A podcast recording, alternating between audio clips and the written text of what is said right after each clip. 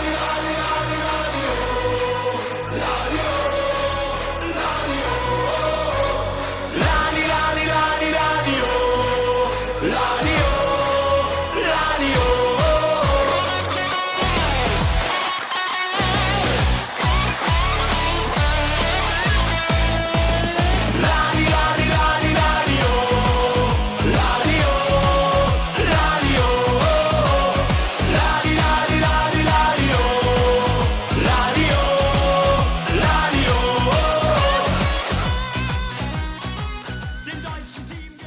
Hello, and welcome to Draw, Lose or Draw, a weekly podcast covering all things Partick Thistle.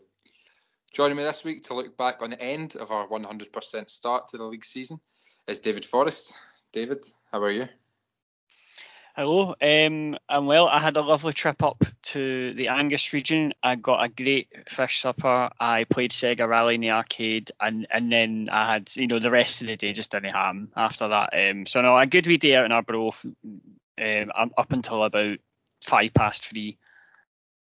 I think you did a better day than just about every other Thistle fan that was there. I don't think anyone had a nice time. Um, Jamie McDonald's here. Jamie, how are you? Did you have a nice day in Arbroath? Uh, no, not really. I was only there for the game. Uh, still having flashbacks to that third goal. So, no, not a great day to be honest. But it was great to be back in a away game. To be fair, seeing people again. And also here is Reese Haldane. Reese, how are you? Was your day any better, any worse than what we've heard so far?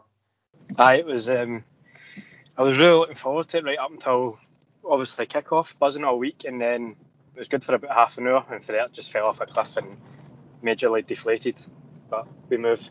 Yep, as always, we'll just we'll start by having a look at the starting eleven. Um, there was only one change to the starting eleven from the team that beat Dunfermline two weeks ago.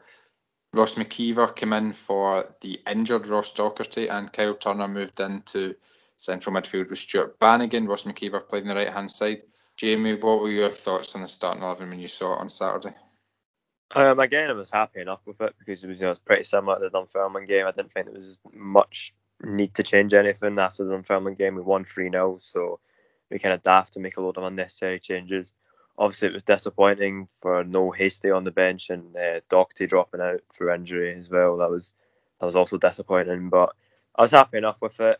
McKeever out in the wings, not personally I wouldn't put him there. I'd much rather him be the striker off the bench than a winger, and I think that was kind of proven throughout the game, which obviously we'll get into more. But I was happy enough with it, with maybe one or two minor tweaks. David, I mentioned there we only had one change from the Dunfermline game, which is is normally a good thing when you've won 3 0. But do you think the, the two week break, which we spoke about um, a couple of weeks ago, do you think that was a, a problem? Because we did look a bit a bit rusty maybe on Saturday. Do you think that was a problem with two weeks off? Um, I, I don't I don't know because uh, they did they did talk in interviews previously about how they felt that that, that it had been a, a real boost for them being able to get players in and stuff like that. I think maybe having the three players out was a, a bigger factor than we maybe suspected because I think that they maybe had bedded in with these these players and had a game plan, and then when they all kind of picked up knocks around the same time, we kind of had to mo- uh, move it about. I, I don't know. I think you you don't want you, we we say this every time we go to Arbroath, but it's a it's a tough game to play. It is it is a very very tough game to play. And even though the conditions at Arbroath pro- could probably be described as tropical by usual Arbroath standards, it is still a very heavy going game, and I think it. I think just having those injuries or whatever maybe knocked his back a step. Definitely, I think I think the two weeks. I don't think necessarily it was a bad thing. I think that the only issue would be that we have had those two weeks to prepare and then have had to change due to the injuries, which I think is maybe what cost us a little bit there. We'll come on to the Docherty injury, injury a little bit later. I think that was probably the key one for us. Reese, you mentioned you had a, a good afternoon until about half past three ish. What was so enjoyable about the first half hour or so from Thistle's performance on Saturday? Well, from a Thistle point of view, it's not really anything great because I don't think we played particularly well. It's more the fact that we went under the usual cosh that Arbroath put us under, um, which would obviously soon follow. And as David mentioned, it was a bit tropical for a change. Like it wasn't as cold, but that would all change about an hour in as well and it turned into a tsunami near enough. Like Arbroath didn't really threaten us at all, really, at the beginning. We looked pretty comfortable. Uh, I know we'll come on to it soon, and I know a lot's been made about how how good our midfield options are with uh, like Turner, Banzo, and Doc, and it's weird because you like Doc is Doc is pretty clearly the, the least technical of the three, so I kind of felt comfortable going into the game with that lineup as opposed to last season where Shay Gordon would have came in, and I think to be fair, Turner did have a bit of a good game. A few sloppy bits here and there, but I thought Turner was probably our second best player behind Tiffoney. But uh, by God, we missed Doc. It just shows you, like when he's not there, we just missed that stability in the middle of the park. And they're them scoring right on half time just killed our momentum and G'd them right up. I think we might as well talk about Docherty being missing just now while we're on it. I agree with you. I think Docherty is the least technical of the, the three midfielders of Bannigan, Turner, and himself. But I think that is Docherty's game. I was sitting in the, the stand behind the dugouts on Saturday, and all you heard from the Arbroath dugout was Rob Douglas and Dick Campbell's brother shouting seconds every time Arbroath played a set piece in, a long ball in. And seconds is exactly the sort of thing Ross Docherty is so good at. He's so good at just mopping up all the sort of the second balls, covering for players that have been beaten. And that is the sort of player we missed. And maybe when I said at the start to you, David, we looked at we didn't look as sharp as normal because we had a two week break. Maybe it's because we didn't have that Ross Docherty type player on the team sort of sweeping up, and it looked like Arbroath were getting on, getting on to all the second balls, which I think it did really. Jamie, what were your thoughts on the midfield? Because we've mentioned I don't think Bannigan or Turner played badly. If Docherty's out long term, what sort of solution do you want to see in there? Um, if Doc is out long term, which I hope he's not, I do think it was mentioned that it was just a knock in training, it was a precaution. But uh, if he was, I'd rather we played maybe like a diamond with Bannigan playing as a holding midfielder, having two wide men, Tiff and Hastie or Smith or whoever, and Turner at the top of the diamond with two strikers up front, and four at the back. Wouldn't mind us playing something like that, but hopefully it doesn't come to that and we are able to play Bannigan and Doc because as a midfield pairing, you're going to struggle to find better in this division. You know, definitely one of the best up there. They were fantastic for us last season in League One, demonstrated why McCall rates them so highly. So we definitely did miss Doc, as already mentioned on Saturday.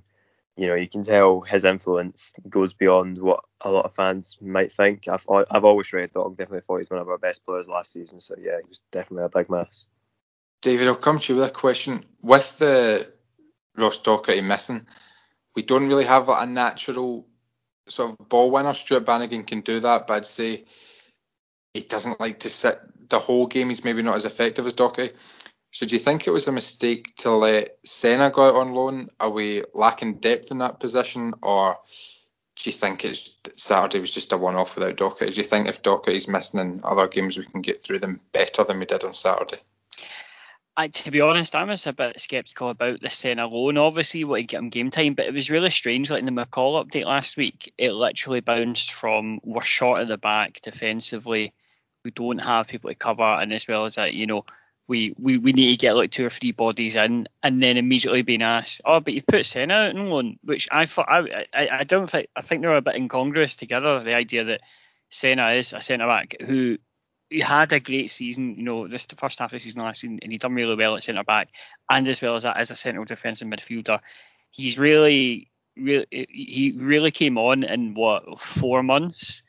He, he definitely would have been an asset to ourselves. Um, obviously it's a case of is he going to get week in week out game time at Alloa? Then you know I can understand that, but I think it just it just seems really strange that we would put him out on loan when we are you know low on centre backs and as well as that you know I, I, believe he went out on loan before the knocks, so I can't say, you know, oh, we're in the middle of an injury crisis and we're loaning players at Alloa because I, I, think he was already gone by the time the, the knocks were seen. But I don't know. The the Alloa one just very much.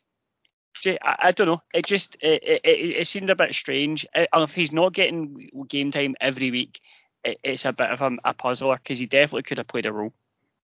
See one one wee thing on the centre thing. Um, I know a couple of people personally, and what I've been told is like Senna went to McCall and asked to go out on loan, and McCall was like reluctant to do so. But and he said to Senna, "You are going to bend the plans." But Senna, like, fair enough to the boy, he wants to play every week. And I got told that uh, Ayr United and Morton both inquired about him, but Thistle didn't want to loan him to a team in the same league. So apparently that's why he's went to Alloa. But that's what I've heard. That's fair enough. I suppose it's probably a, a more deeper debate than we've probably got time for today. But it's where do you what do you value more? Do you value developing a player more, or do you, deval- do you value the short term and getting results in in the next couple of months more, and having that option that you might only use once or twice? It, it's a tough one, and as you say, David, like hindsight's a wonderful thing. I think he did get loaned out before the injuries, so maybe if it was a week earlier we had those injuries, he, he would have been there on Saturday. We'll move on from Senna. Jamie, I'll ask you. Um, we've obviously touched on Docherty being been absent. Where else do you think it went wrong on Saturday? Obviously, there's a lot of things which like minor things, but struggling to deal with the same thing that every every single time we play Arbroath. I know we'll talk about this a bit later, but seems to be a bogey team of ours. We just cannot deal with some of the physicality they bring. Just even even things like the simple passing that they play. For some reason, we just struggle with that, and we always struggle to break them down and create big chances. But for the second goal, for example, I said it to you guys in the chat. It's a really similar goal, which I hope doesn't become a persistent problem. But we conceded something similar to it against Queen of the South. I think it was was it Willie Gibson who went down the left, beat two of our players really easily, and then got a shot off and scored. And then on uh, Saturday, I don't know who it was, but for Alloa went down the left, beat two of our players very easily. I don't know if it was that big guy they had up front, forgotten his name, but he caused us problems all day. We couldn't deal with his physical um, presence in the middle. And even when he drifted out wide, we were really struggling with him. And just things like that, just poor moments of defending. And then the ball onto the box, uh, man just loses his marker really easily, gets a free header. And then obviously sloppy individual mistakes like that. Stone, Stone for the third goal. I mean, I don't know what's going through his head there. The free kick, okay, he should have done a lot better with it, but these things do happen occasionally. But the third one, I mean, I don't. There's not really an explanation to it. I have no idea what was going through his head, but and the, with breaking them down, I really do think we did struggle to break them down until maybe a bit later into the game, where they're kind of, you know, relaxed a bit more. They turned it turned off the uh, gas a bit and kind of uh, we're just kind of sitting back, and we got brought them down a little bit easier. But we didn't really make anything of it. We scored an offside goal, but nothing really came of it. So it's hard to put your finger on exactly what went wrong. But there's a lot of little things just add up to a very poor poor performance in the end. Yeah, you made a lot of good points there, Jamie. A lot, a lot to get through. I'll try and break it down one by one. You sort of first started off by saying Arbroath are becoming a, a bogey team, which we are. We've had four games against them in the championship, and we've only taken one point, which was the first time we played them under Gary Caldwell. David, why do you think they have become a bogey team? It's a bit difficult. You don't want to just go, the wind, the rain. It's terrible to play at Gayfield. They've got such an advantage. Obviously, as an advantage, they, they do work it to their to their advantage. But even then, we, know, at Firhill, we've not been very good against them. I think I don't know with our Arbroath. I think I think that it's kind of there. There does seem to be a, a bit of a uh, what's sort of looking for. Uh, naivety about oh they're a part-time team. We're losing to part-time teams. They're pr- they are pretty much the best part-time team in Scotland. And the, the demarcation between part-time and full-time football has completely changed recently. And it's, to mean that that's that means nothing. Now I don't think I, I think having a part-time team like Arbroath they are absolutely on the level with other teams in terms of they can play. They set up really well. They know their strengths and they work them and other teams just can't kind of handle it. I think Dick Campbell knows how to set up his team, and it can be infuriating. But of course, it's infuriating. It gets some results, and I mean, you looked how they took St Johnstone, the you know who played Galatasaray, you know, uh, a week and a half ago, and you know they were up against Arbroath, and they took them to penalties, and they you know they're they're absolutely holding their own. I'd, I'd think that it's just Arbroath are a very good team, and I think a lot of people don't give them the sort of respect that they necessarily deserve in that, in that sense. And yeah, it's just they are a good team, and everyone's going to struggle to get results against them uh, just by their sheer nature. Yeah, I, I agree with you on the, the part time point, David. You look all the way through their team. They've got Derek Gaston in goals, who's been a championship goalkeeper for the best part of a decade now with Morton and Arbroath they've got Tam O'Brien as centre back, and to be honest, I don't think there's too many better centre backs in the league. I think he'd probably get a game for just about every club in the in the championship. And if if these players are getting offered part time and it suits their circumstances better than the sort of lower tier full time clubs do, then Arbroath are going to attract better part time players than some full time clubs are who are attracting the sort of the lower bracket full time players. So you are right. It's slightly misleading just to say just because they're part time we should be beating them because it, it, it doesn't work like that. Arbroath have finished above um, several full time teams, including ourselves, since they were promoted. So they deserve the respect of any other championship club. They just seem so so much hungrier than ourselves. And I actually said to my said to my mate in the first half, like before we before they equalised, like Ross McIver, probably the only thing that he done at the weekend. And you know I'm a big fan of McIver, but one of the only things done this weekend, he was tracking back a lot. And I was like, look at that, we're actually putting up a good fight. Where players wanting it more this season. And I probably spoke too soon because our Arbroath were all over the second half. As you've already said, they wanted every second ball. And see, at times it felt as if they had like 15, 16 players in the park because the ball felt them every time. I know that incident in the second half when like the ball was just bobbling about in the box, and I just don't know how it didn't manage to land a Thistle player at all. And then obviously the big boy up front, Big Joe Nouble, like just nobody could get near him. Nobody was in. He was just keeping everybody at arm's length, and I, have already mentioned it to you guys. Like was just so reminiscent of Big Uche Ikpeazu used to play with Hearts. Like just just uses his body to his advantage, and nobody can. Like, I remember even in the second half, Tiffoney was breaking away, this was right late on, and um, he's back, and nobody can get by him. And I mean, for as bad as we were at the weekend, like we put the ball in the net four times. Like Rudden scored in about after about 30 seconds. Fair enough that there was a, foul before it, and then he scored again, and then Graham scored. Like we're still creating chances, albeit we're poor. So I don't think it's all bad. I just hope we bounce back next week. I totally agree. It's definitely not all bad but there were some negative, definitely some negative aspects of the performance. I want to talk about the defence, which I would say was definitely a negative aspect. I don't think it was Mayo's best performance, but I think we've seen from him um, in previous games and last season at Dunfermline. I think we all are in agreement he's going to be fine. I think there are still some concerns about the fullback positions and maybe Kevin Holt as a centre back. So, Jamie, I'll come to you. Next week, we're going to preview the Morton game a wee bit more in depth later. But next week, what sort of shape would you like to see in the defence? Who would you like to see line up where? Is something I took a little bit of stick off from some people, and I put it in the Thistle group, saying that I'd like to see us go for something like a free at the back with two holding midfielders, if that is if Doc is fit. Something like Mayo is the middle of a back three with Akinola and Holt on either side of him, Bandsman Doc in front of them. I know that is a pretty a risky lineup because you don't really have any cover with having no other defenders in the park, for having wing backs, having just wingers.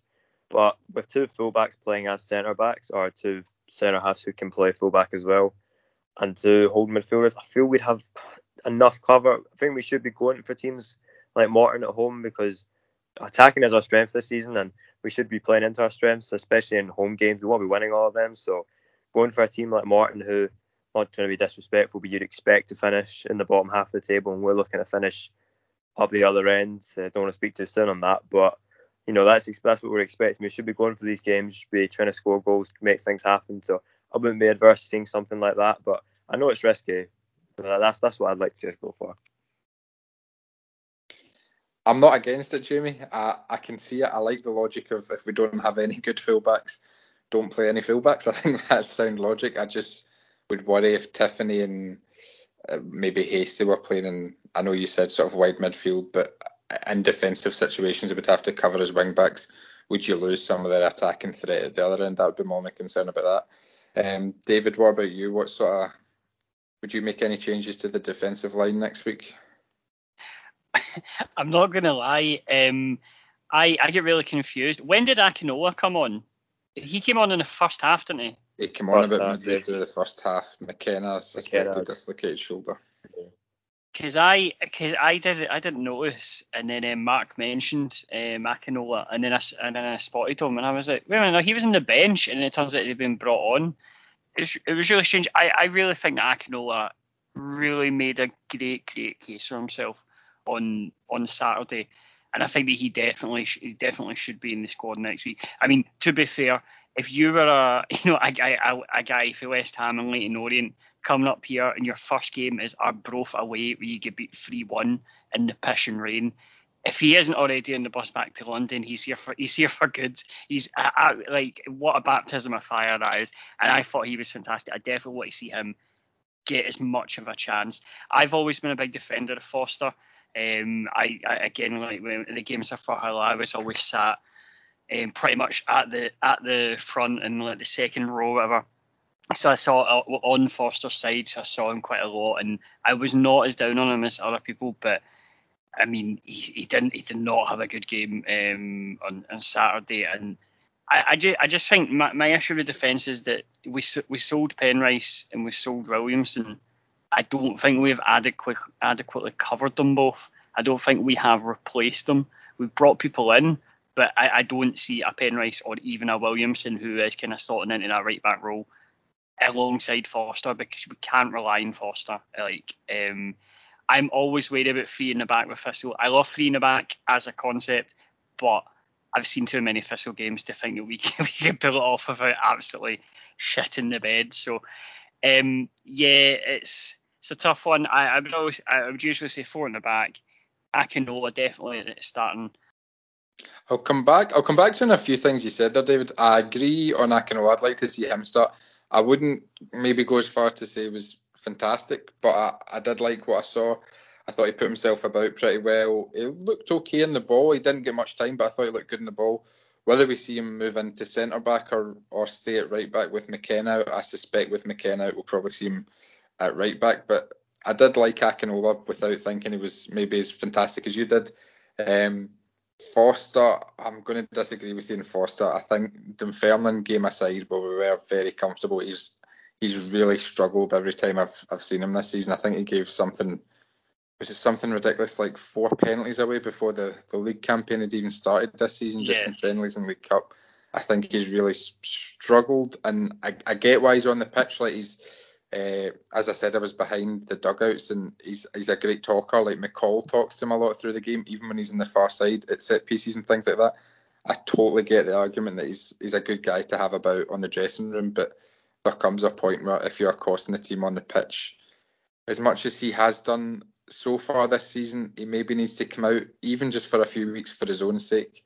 But as you've said, David, with uh, releasing Penrice and Williamson, we are we are short in numbers there, and with McKenna injured as well, it's it's tough. Uh, Reese, what what do you think? As you said, Akinola, I was looking forward to seeing him. Actually, I, have read a lot of good things about him, and I think he will be a good player for us. And as you said, the small amount that he was on the ball, he did look pretty comfortable. But I do think he was a bit um, bit suspect for the second goal. Obviously, Mayo was a part of that as well, but he got bullied by Big Joe Nouble. And um, Richard Foster was terrible at the weekend. Like as as David has mentioned, I, I do like Foster as well, and I think he was key for us last season. Um, but he struggled big time this season, and then the weekend's probably been his worst game. If you watch back the highlights on the Jag zone, there's only about nine minutes of highlights, and Foster's made about seven, eight misplaced balls in a nine-minute highlight package. So it just it wasn't great at all. Um, going forward, they didn't even offer a lot either. To be fair, uh, I hate to say it, I wouldn't be fully opposed to seeing Stephen Bell come back in in some way or another, and maybe putting Holt back out to left back. Um, I'm not too sure. I'm glad I'm not the manager in this in this instance um, because I wouldn't really know what to do myself. I'm with you. I think Reese, I think we've talked about being spoilt for choice in the midfield, but it's it's the opposite really at the back. I think Bell could come back in now. He's got a pacey centre defensive partner next to him in Mayo. I think he could maybe facilitate Bell where you, you couldn't early on in the season when he was playing next to Holt or O'Ware. So that's definitely an option. We'll move on to perhaps the biggest talking point of the weekend. Um, Ross Alexander's got in touch to ask about this as well. What do we see the where do we see the lie of the land in the goalkeeping situation? Obviously, Harry Stone um, he's played a few times and looked pretty assured. We complimented him after the Dunfermline match a couple of weeks ago, but he had a bit a bit of a shocker at the weekend. Jamie, I'll come to you first on this one. I'm, I'm not going to ask you about Harry Stone's performance because I think everyone knows it was poor. But do you think he should keep his place for Morton at home on Saturday? Personally, I want to see Sneddon come back in. I've always been a defender of Sneddon. I always think that he's been a decent enough keeper for us over the years. I don't think he's made that many at howlers for us, and McCall always, no, I'm not slagging McCall off here or anything, but I always feel McCall can't wait to drop Sneddon in some ways. Never seems to have rated him. And he's been dropped for, I think you mentioned on Twitter, Matt, he's been dropped for a lot less than that before. So if you're Sneddon, you're sitting there, Harry Stone's made two very costly mistakes, one of them a ridiculous mistake, and he keeps his place. and you're there under contract, not on loan, you're just sitting there like, well, what do I have to do to get into the team? I really think Sneddon's got to come back in, and if he has a good performance against Morton, he keeps his place personally for me. But I want to see Sneddon come in for next week. I'm not writing Stone off. Very early into the season. He's only 19, but I don't think you can have a game like that and not not be dropped. To be honest, if it was an outfield player who had just given away two, made two huge mistakes, say someone at the back made two awful mistakes and gave away two goals, everyone would be crying for them to be dropped. So I don't see why it's any different for a goalkeeper. I'm torn on this, Jamie, because I, I agree with you from the Jamie Sneddon's perspective. He he must be thinking what, what, as you said, what do I have to do to get in the team, and he has been dropped for far better performances than that, and he's ended up on the bench afterwards. I can't remember Jamie Sneddon ever having a game as bad as that. At the same time, though, I don't think it's healthy to be in this situation where we're just dropping goalkeepers after one bad game. And I think this is the time where whoever Ian McCall picks, whether it be Sneddon or Stone on Saturday, and I'd say I'm 50 50 on it, that's the goalkeeper we've got to go with till at least Christmas. Just give them a run, just say, look, you've got the jersey till Christmas. Because in Jamie Sneddon's time at club, he's not had that yet. And it, it probably has affected his performance a wee bit. Jamie Sneddon's worst performances for Thistle have been like the one odd game where he gets chucked in. Jamie Sneddon's best performances for Thistle is when he's four or five games into a run and he's comfortable with the defence in front of him.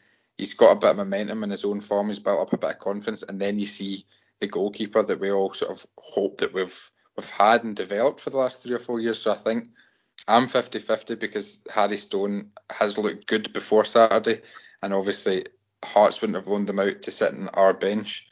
So I think whoever McCall goes with on Saturday, he has to stick with until at least Christmas, in my opinion. I actually agree with that. I agree that whoever comes in, they've got to get a run of at least at least ten games. I mean, I know you're saying until Christmas, but it's got to be something like that. At, at, least the next round of fixtures, whoever comes in, because you, you, as you said, you can't be chopping and changing between goalkeepers. At the start of the season, before we'd signed Harry Stone, I really wanted us to bring in an experienced older goalkeeper who actually wouldn't be wouldn't be like annoyed by playing second fiddle to Sneddon. Someone who's there as the backup, the experienced head who can help Sneddon develop and come in when we need them to play the odd game here or there. That's why at the start of the season I was saying go for someone like Neil Parry because he was out of contract at Alloa. Obviously, I don't, I'm not saying we are ever in for him, but something like that never ended up materialising. We brought in Harry Stone. I'm not annoyed we brought in Stone, but it's created this kind of the situation again. It happened last season with Kieran Wright. I liked Kieran Wright, but it's the situation again. Two young goalkeepers. One's our keeper. One's a keeper on loan from a different club.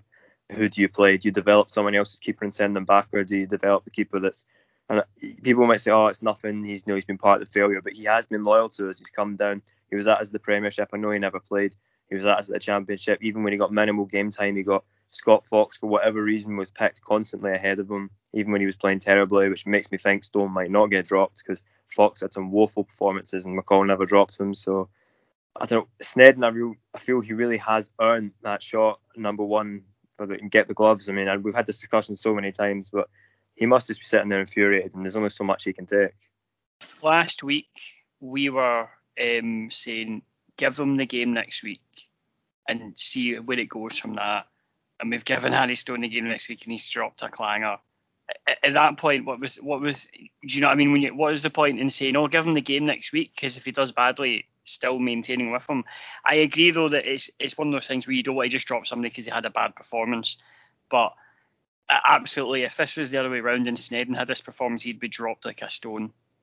To pardon the pun, but um, oh, yeah, like it's. I didn't even realise I'd done that. Not intended.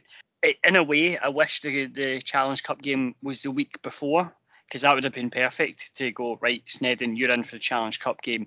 Give him that, and then see where you go from there. Then you have one league game where you either go with Stone and you know give him faith after the after the poor performance, and then drop him for the Challenge Cup game for Sneddon. You're not building that run. Um, yeah, it, it's very difficult. I think like you boys have all summed up perfectly. That that is a problem that with two young keepers, they're too eachy peachy. They're too much the same. Um, and we should probably have brought in an older keeper because, and it, it sounds daft. Do you play a loan keeper or do you play your own keeper? and you'd think, ah, you play your keeper every day of the week. But the problem is, Sneddon isn't any better. Do you know what I mean? And like, if it, if Sneddon was clearly better, you would go with Sneddon. But I, I do feel sorry for him, and it is hypocritical. But I would keep Stone in because if you drop Stone, that's Sneddon's confidence shattered to bits, and it's Stone's confidence shattered to bits. You know what I mean? It, it's not beneficial for ourselves at that point in time. So I, I just persist with Stone for the time being. Reese has gone Stone. David, Jamie, I'll come to you. One word answers for Saturday, Sneddon or Stone? Sneddon. David? Stone. I'm going to tie up. I'm going to go Sneddon just. But as I say, I'm I'm 50-50 and just give somebody a run till Christmas, I think. David, I want to ask you one question while we're on this, and it's maybe not going to be well received by some Thistle fans listening, but I want to ask you. We both noticed when we had Conor Hazard in on loan the sort of the stick he got immediately from supporters when they when he made a mistake. Do you think we treat loanees differently when they are on loan from the old firm? Because the reaction, and uh, quite rightly, the reaction to Harry Stone's mistakes on Saturday were um, we, we can't slag him off. He's, he's only 19. It's a de- uh, the debate about Sneddon's separate, but we can't get on Stone's back. And the supporters were chanting Harry Stone's name for large parts of the game on Saturday.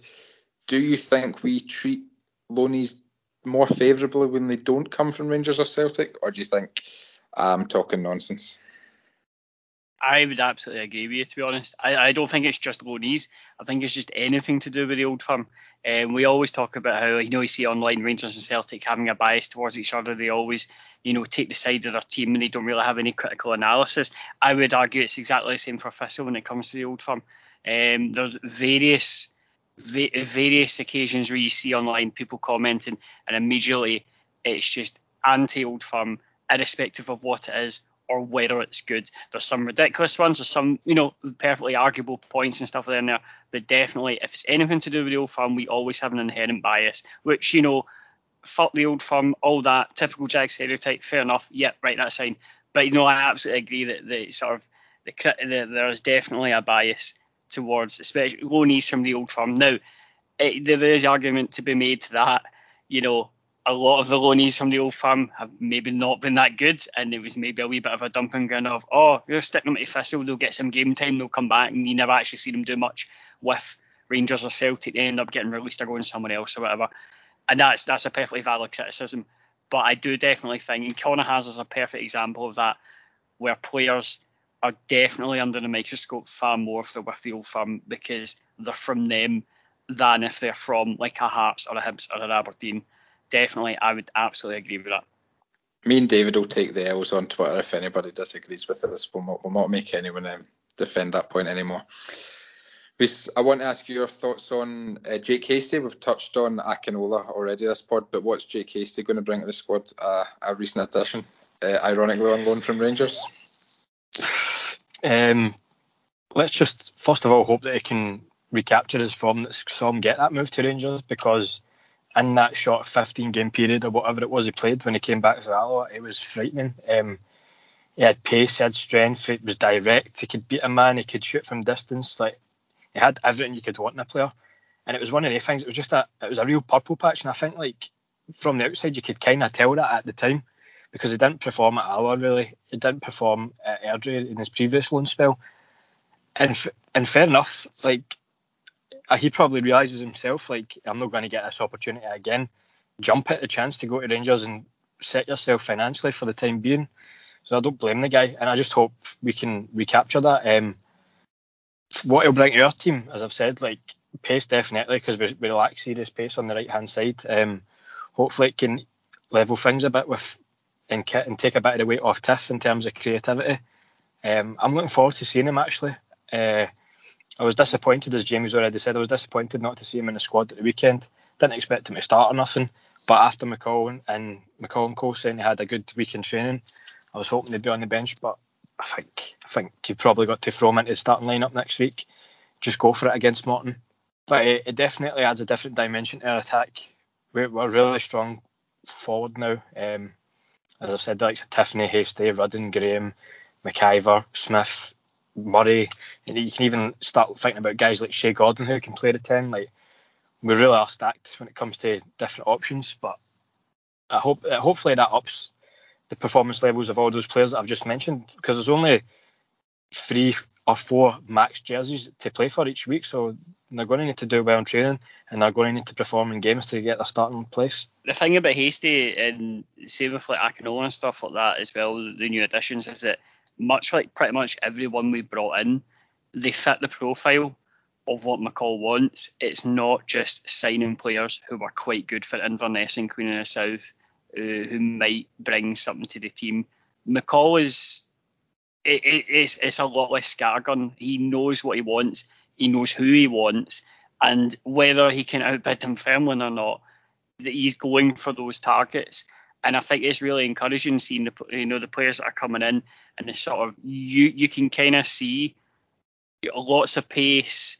You know, you've got some great technical players in there, and stuff like that. You, you can absolutely see he's he's building a team and he's bringing in players who work with that team as opposed to players who are quite good that you know maybe don't fit in as well. It is more round pegs and round holes than sort of quite good square pegs and all right round holes. And I think it's quite encouraging that the sort of players that we're bringing in they all fit a profile. I agree with that, David. It is quite interesting, an interesting point. You do get the odd surprise signing, I think, like Akinola, but I think when you sign players like like Hastie, there've been a couple of others where you've been linked with them for a while, and it's clear that these are specific specific targets that the manager wants. They're not just general sort of jobbers at championship level, which we've may, maybe signed in the last three or four years. It's specific players McCall's going for. Yep, that's a good point. Joining David to preview Saturday's home tie against Morton is Dean McKinnon from the Just One Cornetto podcast.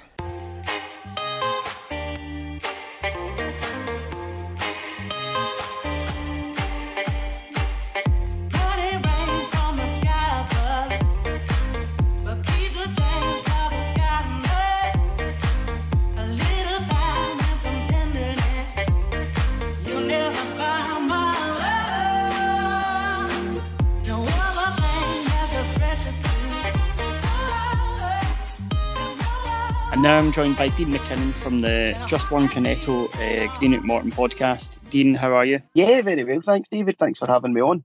Good stuff. Obviously, Morton come to Firhill on Saturday, and we just wanted to get a wee bit of insight about how Morton have started their season. How have you felt they've stacked up so far? I think it's certainly been an certainly been an interesting start to the season. Uh, definitely different from the kind of season before, where we were a little bit more turgid and yeah, it's been really exciting so far. The opening day against Dunfermline, it could have been, I think either team could have won it, possibly a fair result in the end. We looked very, very good first half, especially without maybe taking some of the chances that we made in the first half. Second half, Dunfermline came back into it and we, we managed to get something from it. We then go up uh, a, a really impressive away victory at Hamilton. We we really dug in and defended well and I think we've seen the benefit of having Ugwu up front, just getting better options in the attacking third, which is something that we really struggled with last season. And then I think Saturday's game had a bit of everything. Again, we we played well in spells, but the defending was really poor for for Queen's goals, and we kind of showed our showed our weaknesses a little bit, and we've seen the struggle then of trying to chase a game when you've only really got a bench full of full of youngsters, and you're having to almost weaken the the eleven players on the pitch to to freshen things up and try and get something from the game. So yeah, it's it's been up and down so far, but I'm still quite confident that if we get another few signings in the door, that there is a a good spine of a squad there to work with. And what would you say the expectations of the Morton fan base are? Obviously, last season there was a lot of turmoil with the ownership um, saga and as well as it with managers resigning and, you know, narrowly avoiding relegation, you know, being sucked into the playoffs. Are Morton fans more hopeful this season or is it just another consolidation survival season? I think given how much is having to change behind the scenes with the change of ownership obviously we're we're currently transitioning into fan ownership, and to be honest, I think most Morton fans would accept another consolidation season where it's you know finishing seventh or eighth. We would obviously like championship survival to be far more comfortable than it was last year, but I think if we can get the fan ownership deal over the line and get that legally binding and then start to put things in place off the park, I think most Morton fans would be quite happy for the football to take a kind of back seat if we did. If we can just have a comfortable season finishing sixth, seventh, eighth, then absolutely no problem as long as we get the club structure sorted and, and get things put in place behind the scenes to, to allow us to maybe kick on after that. Who do you think Thistle should be looking out for in the Morton squad on Saturday? Is there any sort of dangerous threats that you think could cause us real hassle? We've retained and recruited quite well. The obvious one defensively, we've got Lewis Strapps at left back, flying left back, just a young, he's a, a Morton graduate. He's now and he's I think fourth or fifth season in the first team setup, and it's it's going to be a big season for him to see if he can deliver across the 36 league games and really kick his game on another level. Midfield, we look a little bit lightweight at the moment. I think we could do with maybe a signing or two just to to show us up there, and then Gozie Ugwu that we signed from Raith in the summer up front has been remarkable so far. A really, really athletic, intelligent, not quite. I don't want to pigeonhole him and call him a target man. I think there's there's far more facets to his game than that, but he's been excellent so far. And given how badly we did struggle with goals last year, just to see the comparison and the way that he's bringing other attackers into play, guys like Gary Oliver and and guys like that have really benefited from from Ugwu being in the side. So yeah, Ugwu's probably our, our main danger man, certainly going forward at the moment. And uh, what's the feeling amongst Morton fans going into the Thistle game? Obviously, the last couple of years, Thistle and Morton games have been very spicy. Obviously, going back to the 12-13 season, and um, there, there's a lot, there's a lot of history there. Do, do Morton fans care more, care more about a Thistle game? Obviously, it's an away day out in the West End and stuff. What, what, how do you feel about playing Thistle in general? It's one. It, it's kind of hard to explain. I think there always has been that simmering, that kind of simmering rivalry between the two clubs, but it's not something that ever really gets a lot of coverage. It's it's certainly one that you look out for when the fixtures come out. There's probably yourselves and Ayr United this season. Just obviously the the history with Hopkin and a lot of players going down there as well. They're they're the kind of two that that jumped out at you right away as being the kind of the marquee games this season. So yeah, it'll be good. Hopefully given the, the restrictions of lifted, given the chance to to maybe go and get a, a few pints before the game out in Glasgow, that I'm hoping that we sell our, our 500 ticket allocation and bring a healthy support up and hopefully generate a good atmosphere. Obviously, the the novelty of the the away day is still there for a lot of supporters now that the restrictions have eased. So, yeah, quite hopeful that we can take a, a healthy crowd up with us. And uh, what are you expecting from the game on Saturday? I'm not sure. I think it will be another big taste. I think Saturday really hammered home to quite a lot of the support. I think that we need players. I think for all, Dunfermline was a really positive performance, decent result, all things considered. I think considering where you, where most people expect Dunfermline to be at the end of the season, and then again, I don't think anyone expected us to to go to Hamilton and to keep a clean sheet and come away with three points. So, yeah, if we can replicate the performance away to Hamilton, then there's absolutely no reason why we can't take something from the game. But I would caveat that by saying I expect Partick to, to be finishing further up the table than Hamilton this year. So yeah, it's probably it's it's a big test for us. If we can defend well, I think we've got players that are capable of nicking a goal now. So yeah, I'm not I wouldn't say I'm overly optimistic, it is still championship football, and there's no reason why we can't take something. And a score prediction for Saturday? Um, since we're building it all up and everything, I'm going to go for a turgid nil nil. A lot of the things, especially when there is maybe a, a little bit of hype around supporters, that these games tend to be quite dull affairs. So I wouldn't bet against nothing each, put it that way. It's a point, isn't it? Um, well, thank you very much, Dean. Yeah, it was was good to ch- chat about the game and thanks very much for having me on. No problem. Thanks again, Dean. Um, and good luck for the rest of the season apart from on Saturday.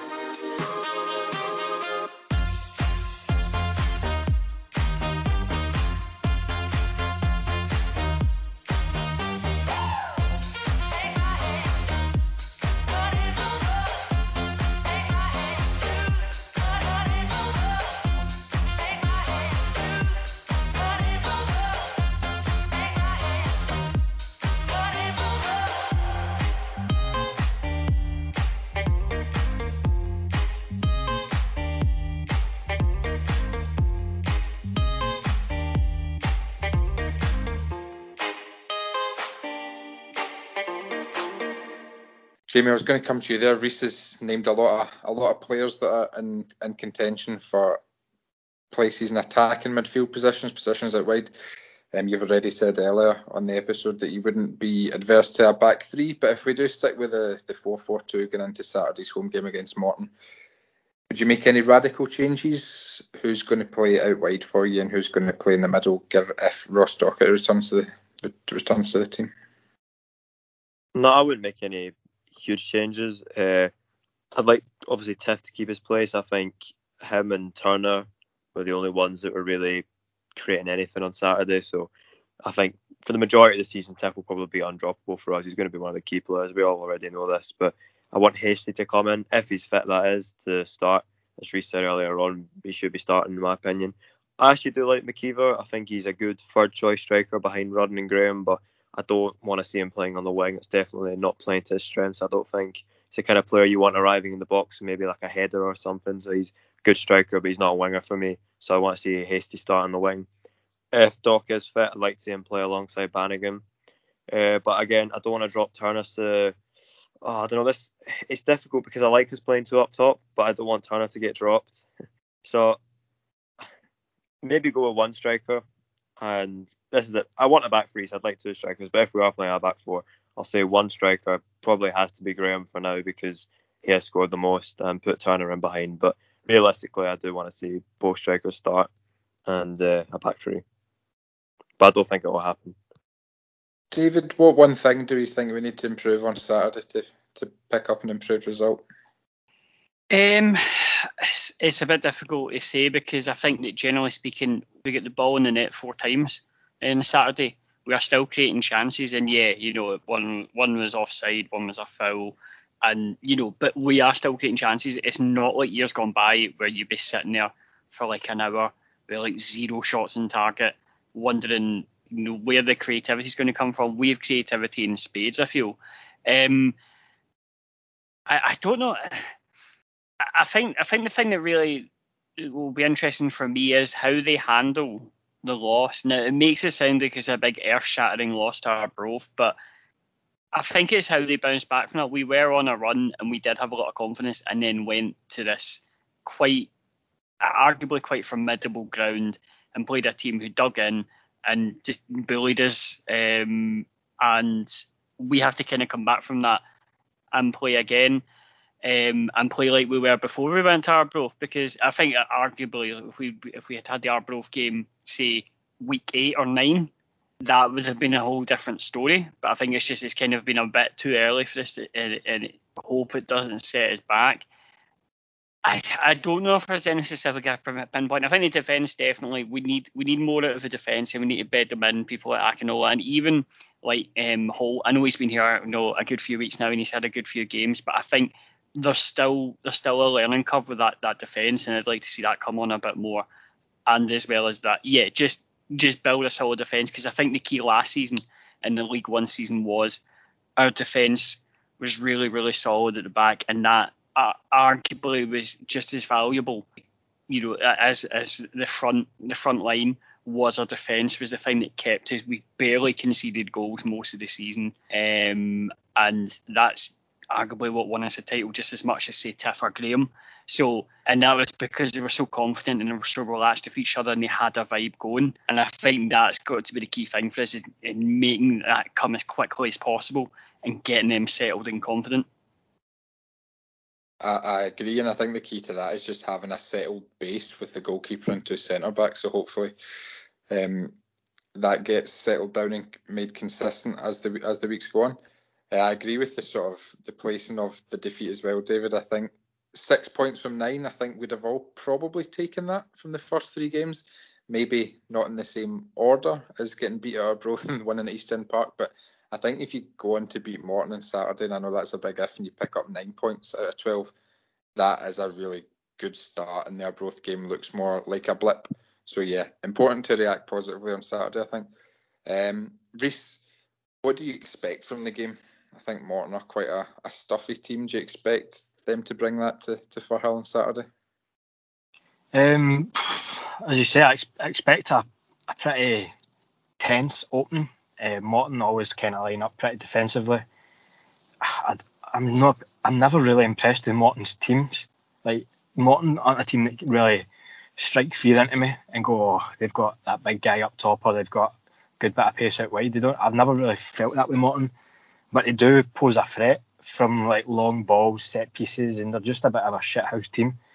Um, they don't really have that that Arbroath thing about them where they just batter you, but they're just fucking sorry, excuse my language, but they're just a, a dirty team. Do you know what I mean? Um, and I think it will be a bit of a battle.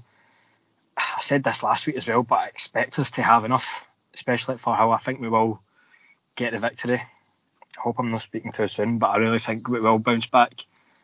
And I'd like to hope we put a few past them. See it if Hastie starts in the wing and we play our we play our potential, it could be a really good day. And as you mentioned, nine points from twelve. Every Ajax fan would have took that, especially with the result over Dunfermline. I think I think a lot of us fancied Dunfermline to beat us that day. So a 3 0 win, it evens, it, evens itself out with the Arbroath loss. So you just put that behind us now. Beat Morton at the weekend, and we're fine again. We're back on track. I'll come round you again just for short, sharp answers. Just score lines, predictions for Saturday. David, I'll start with you. Scoreline prediction. Uh, I'm going to go 3 1 Thistle. Jamie. 2 0 Thistle. Reese. Yeah, without sounding like that Portuguese guy on TikTok, but I'm going to go bold, right? And I'm going to say 3 0 Thistle.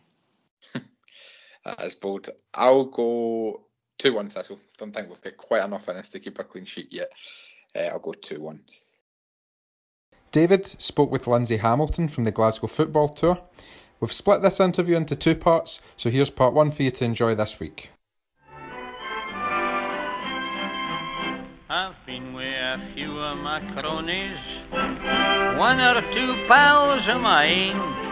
We went in a hotel, we did very well, and then we came out once again. And then we went into another. That is the reason I'm fool. We had six Dochen Dorises, then sang a chorus. Just listen, I'll sing it to you. I belong to Glasgow, dear old Glasgow town. But there's something the matter with Glasgow, for it's going round and round. I'm now I'm joined by uh, Lindsay Hamilton from uh, Glasgow Football Tour. Um, hello, Lindsay. How are you today? You all right? Yeah, I'm good. Thanks. Yourself? Yeah, I'm not bad. I'm not bad. I'm looking forward to having the wee chat. So we just wanted to get you on, just maybe just discuss a wee bit about what you're doing at the moment and what Glasgow Football Tour is. Yeah, so I actually set up the Glasgow Football Tour back in January 2019. I always get that wrong. January 2019. And it just came out of so I've worked at the Scottish Football Museum for I think about five years now as a tour guide. I'm now the social media officer, so that's my full time job. But um, I uh, basically I ran into a bit of a I, I recognised a problem. I would meet visitors all the time from from all over, and uh, you know I'd I'd ask you know have you been to another ground today? Have you been to Ibrox? Have you been to Celtic Park? Have you been to Firhill, etc. And they would always say, oh, no, I could only make it into one. I could only manage one. So I thought I'll come to the National Stadium, which the National Stadium is fantastic, and it's uh, a, it's a story I love to talk about, and I'll get into it a little bit later on. But um, I always thought that's so naff because you can get around Glasgow in an hour. You know, if you were in a car or something, you could really visit all of them. And I thought, there's there's your solution, Lindsay. there's your problem, and you've got the solution. So let's go with that. Um, I, I've kind of always aspired to work for myself. I loved being a tour guide. I couldn't get a full time job. Um, or I'd say a full time job. It was on a zero hour contract type thing. Um, and I always wanted to to go for it and really do it. Um, so I set up a driven tour. Originally, it was a driven tour, and it still is. It's still going. Uh, but unfortunately, with the whole COVID malark, we've had to pivot a little bit. So uh, I take out a, a 15 seater minibus we go around the five grounds. So we, we go to Celtic Park, Hampden, um, Cathkin, Ibrox, and finish up best to last. We we finish up at Firhill, and um, we just talk about the history of the respective clubs and about the stadiums and the grounds round about, and we talk about club legends and real characters and we talk about riots and attendance records and, and all sorts of stuff um, that that goes along with it. Um, and the great thing about it is everybody adds in, you know, their own stuff, and that's that's the best way to to that that's what football is. It's it's stories. It's just storytelling, and um, it, it was great. Really, the first year was was great, and it was more than I expected it to be. Because I've never, I don't have a degree in business or anything like that. I'm a total fish out of water, but I just had an idea, and I thought I'm going to run with it. Um, so the driven tours were great. Uh, we were coming into 2020 and then we got one tour out the way, and then COVID hit uh, big time, and we all went into a, a global lockdown, um, as it were, and a national lockdown. So, um, yeah, it kind of took away the, the business side of things for a little while, but you know, there's more serious things out there in, in the world, and it was um, it wasn't easy, but it wasn't the end of the world, and um, slowly started to pivot. So towards uh, the, the coming into the summer, um, I really wanted to just keep the stories fresh. I was talking to a few of my pals for the museum, and we were like, "Wait a minute, what was the attendance in 1937? What was the like?" Try, you knew it was all there, all the information was there, but it just, um, you know, when you've not uh, been out for a while and and done the tours and said the stories, it it's like trying to connect the dots again. And I thought, you know what, I, I'm missing tour guiding, so uh, I started up the virtual tours and we did them live on Zoom outside Hampden Park, and they were really, really um, enjoyable. Folk, folk really took to them, um, and we, it was great because we had visitors from all over the world. We, we were able to sort of open up uh, Glasgow to the world again, um, and it was really nice. Um, it was great, and it was great. We got great feedback on it too. So that was my my first pivot. Uh, I went virtual for a, for a wee, a wee while, and then um, a guy called Graham Brown, a uh, Barkenwiener at the Hampden Bowling Club, came on my first driven tour. He he clocked me and he was like this. I need to speak to this lassie, um, because the Hampden Bowling Club uh, was rumoured rumoured for years to be the first Hampden Park. It was always rumoured that the pavilion at the Hamden Bowling Club is the the original pavilion and the the changing rooms, which the team changed in. It was always a myth. It was just a myth and a legend that went through the years 100 plus years. I think we, we talked about this last night. I think it was 112 years or something that, that, that this story, this myth and legend has maintained.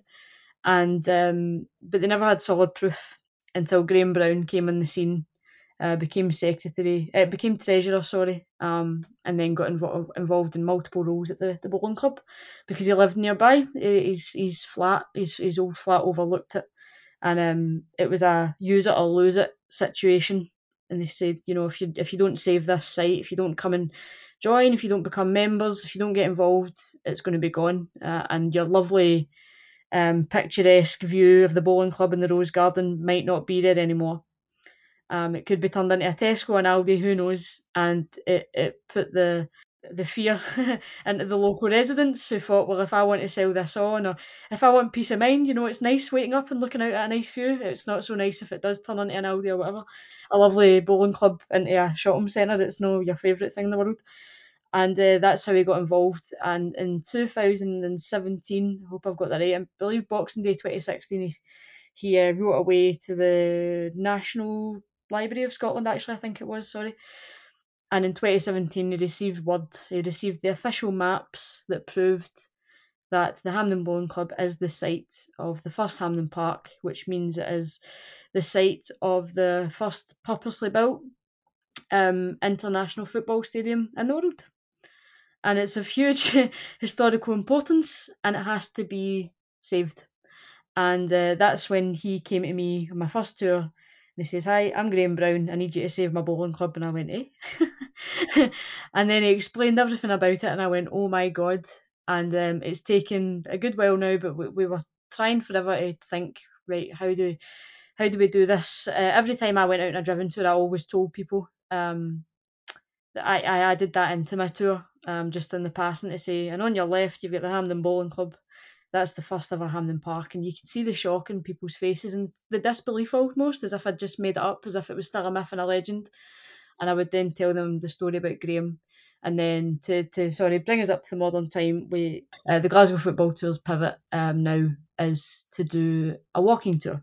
So we do the three Hampden, uh, the three Hampdens walking tour, and tell the story of football because that's what it is. It's it's a big fat lie uh, when England supporters and the media say football's coming home. Football was invented in the south side of Glasgow by Queen's Park Football Club, and that is the truth. And uh, this is the story that we go on to tell. Um, so it's a two-hour walking tour, and it's fantastic, and it's been very well received so far. I'm, I'm really chuffed with it, and I know that sounds pig-headed and a bit biased, but if I wasn't running the tour as a football fan, I would be getting involved. Um, Graham does the tour with me, and his opening 45 minute to an hour monologue is genius. It's honestly genius, and people, you can see the cogs in folks' heads spinning uh, and heads blowing off at how, you know, it's not just two people coming in going, ah, football's coming home, all the all the crap. It's there's solid black and white proof and facts and evidence to prove it. And um, it's not just one thing. There's several things, and uh, it's great. And it, it really it blows people's socks off. It really really does. And um, it's been great fun. Uh, and the the tours so far, everybody's been fantastic and really got involved. And uh, so I, uh, if you're a football fan, which everybody that will be tuning in at this will be, um, honestly, I, I can't recommend that enough. Um, and I know I'm biased, but uh, it's for Graham's uh, stuff alone and the stuff about the first Hampden Park alone, Mhm. um, it's really really worth it. Definitely, like um, I because I remember um before the uh before I kind of heard about Glasgow football tours, I remember for their I can't remember the word for it. It's like not bicentennial, it's, it's, sesquicentennial, something like that. They, like their hundred and fiftieth or whatever anniversary. aye. Queens Park did that walking tour of the free, and it was several years ago. And I heard about it and like afterwards, and I thought that's a great idea. Like they're we're only down the road from each other, and it's so it's quite wild that you've got like these sort of free stadiums. I mean, like Cathkin Park's still there. Obviously, a lot of Yep. it's gone, but you still got all the railings and stuff. And there's no there's no finer thing um, in no. Glasgow than going to Cathkin Park, especially if you can get a game of football there. If you can Yeah. see a game of football there whe- when what go to Cathkin Park, it's it's absolutely unparalleled in terms of just the experience of it and being involved in it. Now, obviously, uh, we've got you on for a Thistle podcast. So the first time I um, found out about you actually was I remember you did a YouTube video about Far Firhill and about the history of Thistle in three minutes. We want to talk about your sort of your uh, your experiences with Thistle and sort of you know researching the history, anything you maybe found that you, you've quite enjoyed about Thistle when doing your research. Oh, to be honest, do you know what it is, man? I feel like um, Thistle for me, um, that's the one on the driven tours that everybody gets a like a real surprise. Um, it's uh, it's everybody's favourite, and I'm honestly not just saying that because I'm on here. I'm not trying to butter folk up or that. Like people really love the the character of the ground, particularly um, the turnstiles when you're walking down the main stand, and obviously it's got like the old prices and stuff on it. Yeah. There's something quite authentic and uh, genuine and sincere about it. I know it sounds mad. It's bricks and and and the wooden doors, but like people just really really take to it. Um, and I it's it's definitely one of the the firm favourites.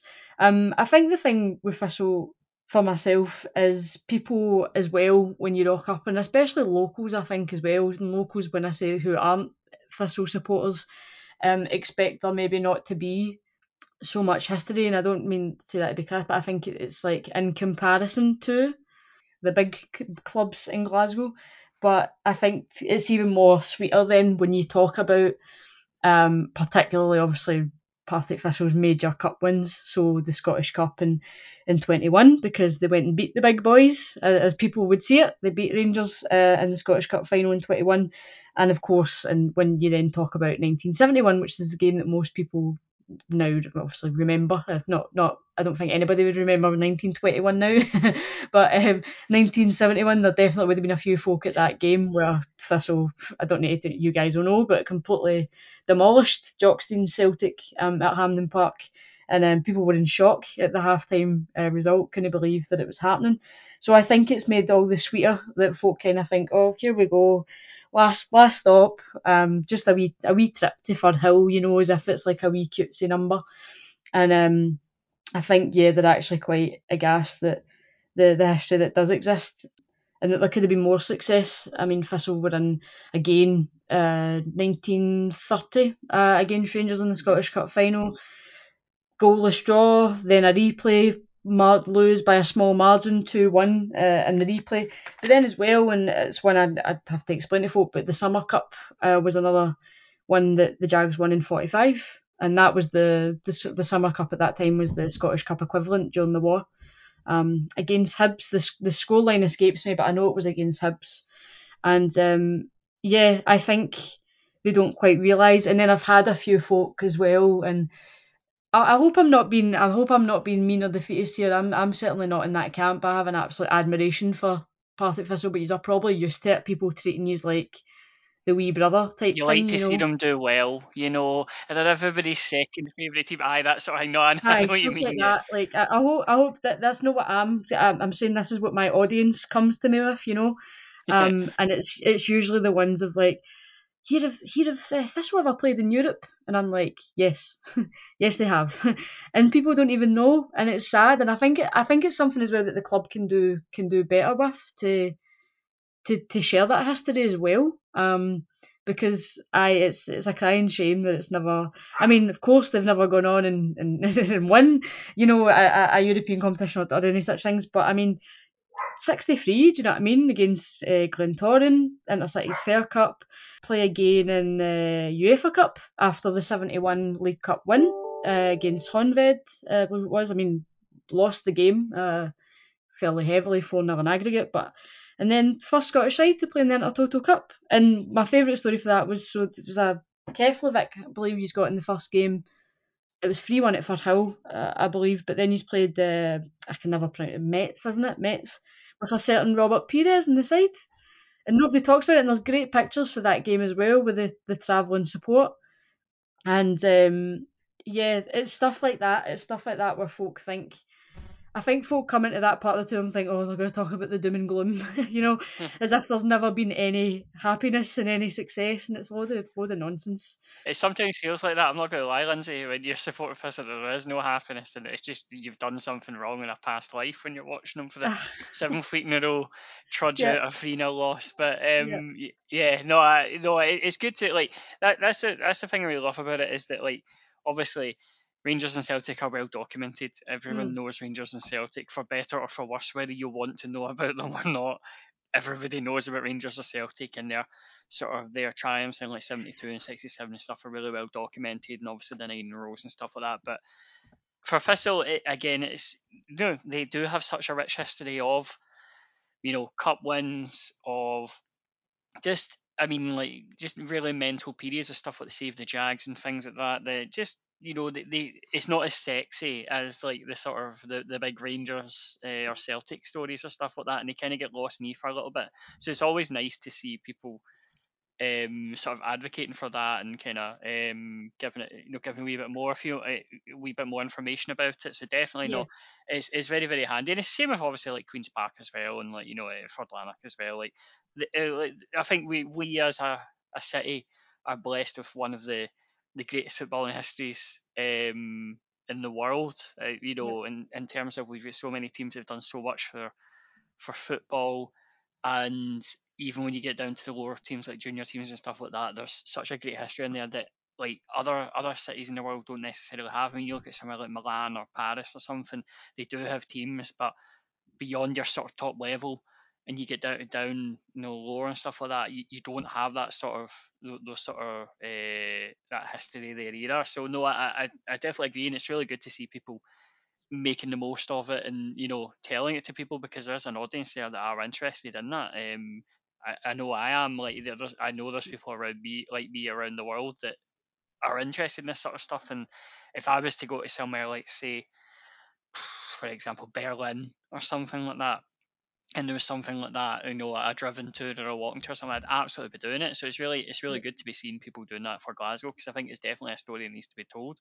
One one other uh, video I wanted to mention as well is obviously Thistle in North Glasgow. I seen that you done a great video on North Glasgow recently where you went to Petershill and you went to the old Petershill as well and I didn't even know that there was I was really surprised I thought that the, the old Petershill was where the new one was and he just raised Yeah. it down I didn't know there was you know stuff still remaining of it and things like that and if you had to recommend a, a place in North Glasgow for a Thistle fan to go that's not Firhill uh, on an off week where would you recommend Oh, that's a great question. Uh, where would I recommend? probably Maryhill Juniors because they'll probably have a game this weekend. Go to Jack and Ellie's and then Maryhill Juniors if they're at home. But no, I would definitely, you know, the Petershill thing. I would that would be my one um because it's going to get knocked down very soon. They're building new flats, so um I forget which street it's on, but it's definitely on the video um on on YouTube. My, my recommendations for North Glasgow. I've put the postcode and the street name. Um, that's going to annoy me. Um, it's not far at all. Like, if you were to go to Petershill now, um, it's uh, the back entrance. It's just the street down from where the, the back entrance is now. Um, and you'll be able to see it right. It's right next to the the train station. Um, I mean, it's just a wall. It, it is literally there's nothing there of like the the ground or anything anymore. But it's got this lovely like the the original signage there, and um, it's just a nice wee piece of history to sort of have somewhere on your phone, or maybe you've got a, a you know a, a dad or a grandfather or auntie or uh, mum whatever used to go to the PZ to watch the games. It's um it's a nice wee bit of history um to to sort of document and say oh, I've I've been there and seen it because they are knocking it down very very soon um but yeah there's um there's so many nice wee things you know I actually need to keep those videos up because I'm I meant to do it's finding the time to do them but I want to do ones for you know East End West End etc um but yeah that would definitely I would go and do that now because I think they're chucking up those flats pretty soon, uh, and it'll be gone. It'll be lost. It'll be lost to history within a few months. So um, I would definitely recommend that. So, so Lindsay, do you want to tell us about the the upcoming tours that you've got, and you know, just give yourself a wee bit of a plug? Yeah, so um, we've got uh, the one on the 28th is sold out, which we're delighted with. And then in September, we've got two dates, and September will be the last month for the last one for the season. Um, so we've got the 11th of September, and there's only six spaces still available in that. So if you want to get in, get in rapid. And uh, we've got the 25th of September as well. So two Saturday dates at half 10 um, to half 12, which is nice. It's a nice um, start, especially if you're heading to the football in the afternoon, because I should have said this is a big selling point as well. You can have a beer in the first Hampden Park as well, so you can get a pint in the Hampden Bowling Club. Um, so what a lovely warm up. If this were playing either one of those Saturdays, I've not checked the calendar, but um, you can Oh, your come stuff to the 11th. That's uh, it's Inverness away, so Oh well, okay, okay, stuff on. But maybe for the twenty fifth, then you can do your morning tour, a wee pint about back at twelve, um, one o'clock at the first Hampden Park, and then get yourself along to Firhill. Why not? Why not? Uh, it's a good way to go about it, and that's the last two, um, for the season. Um, but yeah, uh, that would be great to have to have folk along. Um, they're they're really popular. Uh, they have been really popular, which is a blessing. Really, really pleased with it dog friendly as well, so you can bring your canine companion if you wish. Um, we're running with a, a two two yellows and a red rule, um, so it's kind of like in the pub, you know, you get like three bucks and you're out. I've seen that in a few places, so I thought, well, if the if the dog's causing three big disturbances, then we'll politely ask you to leave. But I don't expect it. I think it'll be absolutely fine. You'll know yourself if your dog's able to manage that. Um, my you know, crowds and potentially other dog's case, so Aye, um, mate, I'm the same. Like I, I said to Graham, he's like, "Oh, how do you want to bring uh, do you want to bring sorry Elvis into on that?" And I was like, "Mate, no."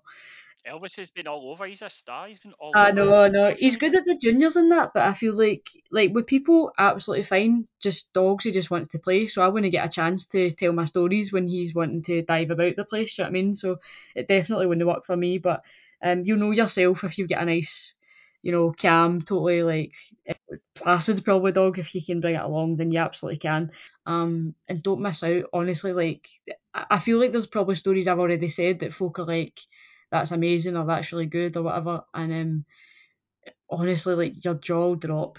You've Graham's, as I said, Graham's first forty-five minute to an hour bit is just like mental. Like honestly, it's phenomenal, and uh, I I would highly re- recommend to, to book a slot. Get involved. It's great. You'll you'll thoroughly enjoy it. Good stuff. And uh, do you want to give yourself a plug on social media as well? Yeah, so if you want to find us, um, we're on Instagram and Facebook at Glasgow Football Tour. And uh, I should have said as well the website so that you can go and, and book um, is www.glasgowfootballtour.com. So yeah, thank you very much, uh, Lindsay. It's been great to chat to yourself. Um, and yeah, ho- hopefully we'll see some Jag fans down at the tours and speak to you sometime soon. to Glasgow, dear old Glasgow town. But there's something the matter with Glasgow, for it's going round and round. I'm only a common old working lad, as anyone can see. But when I get a couple of drinks on a Saturday, Glasgow belongs to me. So in this week's Partick Thistle, um, as followers of my Twitter account might know, I had to be rescued um, from Arbroath on Saturday. Had a windscreen wiper failure and could not drive home in torrential rain. So I'm just going to ask the guys simple question: When have you been rescued? Uh, I'll go a have to be similar one on the way to a Thistle game as well. You know, back when we beat Kilmarnock uh, 5 to November 2015, Sat I used to bang on about how we hadn't scored five goals since then until that Montrose game in the league. Yep. Uh, I missed the, basically the entire first half because I was on the way there and uh, with my dad in the car. This is before I took the sports bus and the tyres, for some reason, uh, two of the front tyres blew up. So the car got stuck. I can't remember where we were. Had to wait for the AA to come out and get us. So I missed both of Dylan's goals in the first half. Had to get rescued by the AA. That was really annoying, but yeah, that's all I can think of. I have a habit of getting lost on holiday. Um, uh, not uh, usually bad trains. So trains always um have. Uh, I'm always like we went to Hamburg. We went to the the Wacken Metal Festival and we went to Hamburg and got a train. And um, my German, I'd learned German at school, but it wasn't the best. But he basically made an announcement that this was uh, stopping like ten stops early due to uh, works, but it was like five to twelve at night, and the announcement was in German. So we were all just sitting there, and um, we had to. eh, we just sat there for five minutes. The conductor came over and told us, "Yeah, this doesn't stop anywhere. Absolutely nowhere near where we were meant to be." And um, we were rescued because the person we were with two English people, who one of whom was like a, a, a TEFL. Uh, I think he's an English foreign language teacher, um, and he spoke German and he phoned the taxi for us and spoke in fluent German and got us a 100 euro taxi to where we were, and somebody had to sit in the boot because we didn't have any way. But um, yeah, so that uh, probably that that was quite it was quite sketchy because it was at half twelve at night, um, and it was in a pretty sketchy area of Germany.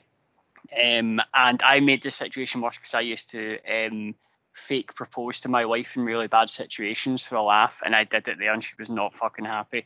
So um, yeah, definitely being rescued um, um, I, in Germany at the, at the Wacken Metal Festival with a hundred euro taxi is probably up there for me. Say if you ever need uh, rescued on a train again, your man's Lego Dave. Reese, any any rescue stories? Um, I was thinking, just trying to think of whenever I've been lost or my my life's been on the line. You know what I mean? I'm trying to think. I've not got that many. Um, wee funny things that happened when I was younger. Like I don't know. that. I remember my dad saved my life about three times, and about like all three of them have been like. Do you remember those wee sweets? Those wee Post things, the wee red and white sweets. I almost choked on them like three times, mate. I swear they don't make them anymore just because of me. Had to give me the Heimlich maneuver. We were in the car one time, and they had to pull over and just give you the Heimlich maneuver to spit this fucking sweet out. Can't believe it, mate. But just daft things like that. No, I want to say the most embarrassing rescue I've ever had. Um, my granddad once uh, hit the like hit a bus um like with his car, but it was like it was just moving and he'd no hit the brakes and he'd hit the back of it and it pure totaled the front of the car. But it was literally like 30 yards from when he picked me up at school, so it was still outside school. So everybody was leaving and I was sitting there and had to wait and I was like, why are you not going? And the whole the car was totaled and I had to just sit there outside school, everyone laughing because it crashed the car literally outside. I'd went like 30 yards and it'd been crashed. And we had to get a tow truck. It was um, I it, was it was it was um, uh, a character building day. Put it that way. Well, thanks for your stories. If you've got any hilarious stories about being rescued, do get in touch and we'll maybe read the best one or two out next week. Uh, apologies for the, the low caliber of, of rescue stories there. There was nothing too dramatic, no no real lives on the line out with um, Reese's Reese's Sweets. Uh, we'll leave it there for the week. As always, thank you for joining us on Draw, Lose or Draw. We'll be back next week to hopefully look back on three points at home to Morton and then ahead to our Challenge Cup tie away at Stranraer, which David is gutted that is now kicking off at one. He's got to go up at stupid o'clock to get there by train. Seven forty-seven a.m. Matt. Seven forty-seven in the morning. You might meet your hero on board. Well, as I said, thanks for listening. We've been Jamie McDonald, David Forrest, and Reese Haldane. I've been Matt Greer. Stay safe and buy a season ticket.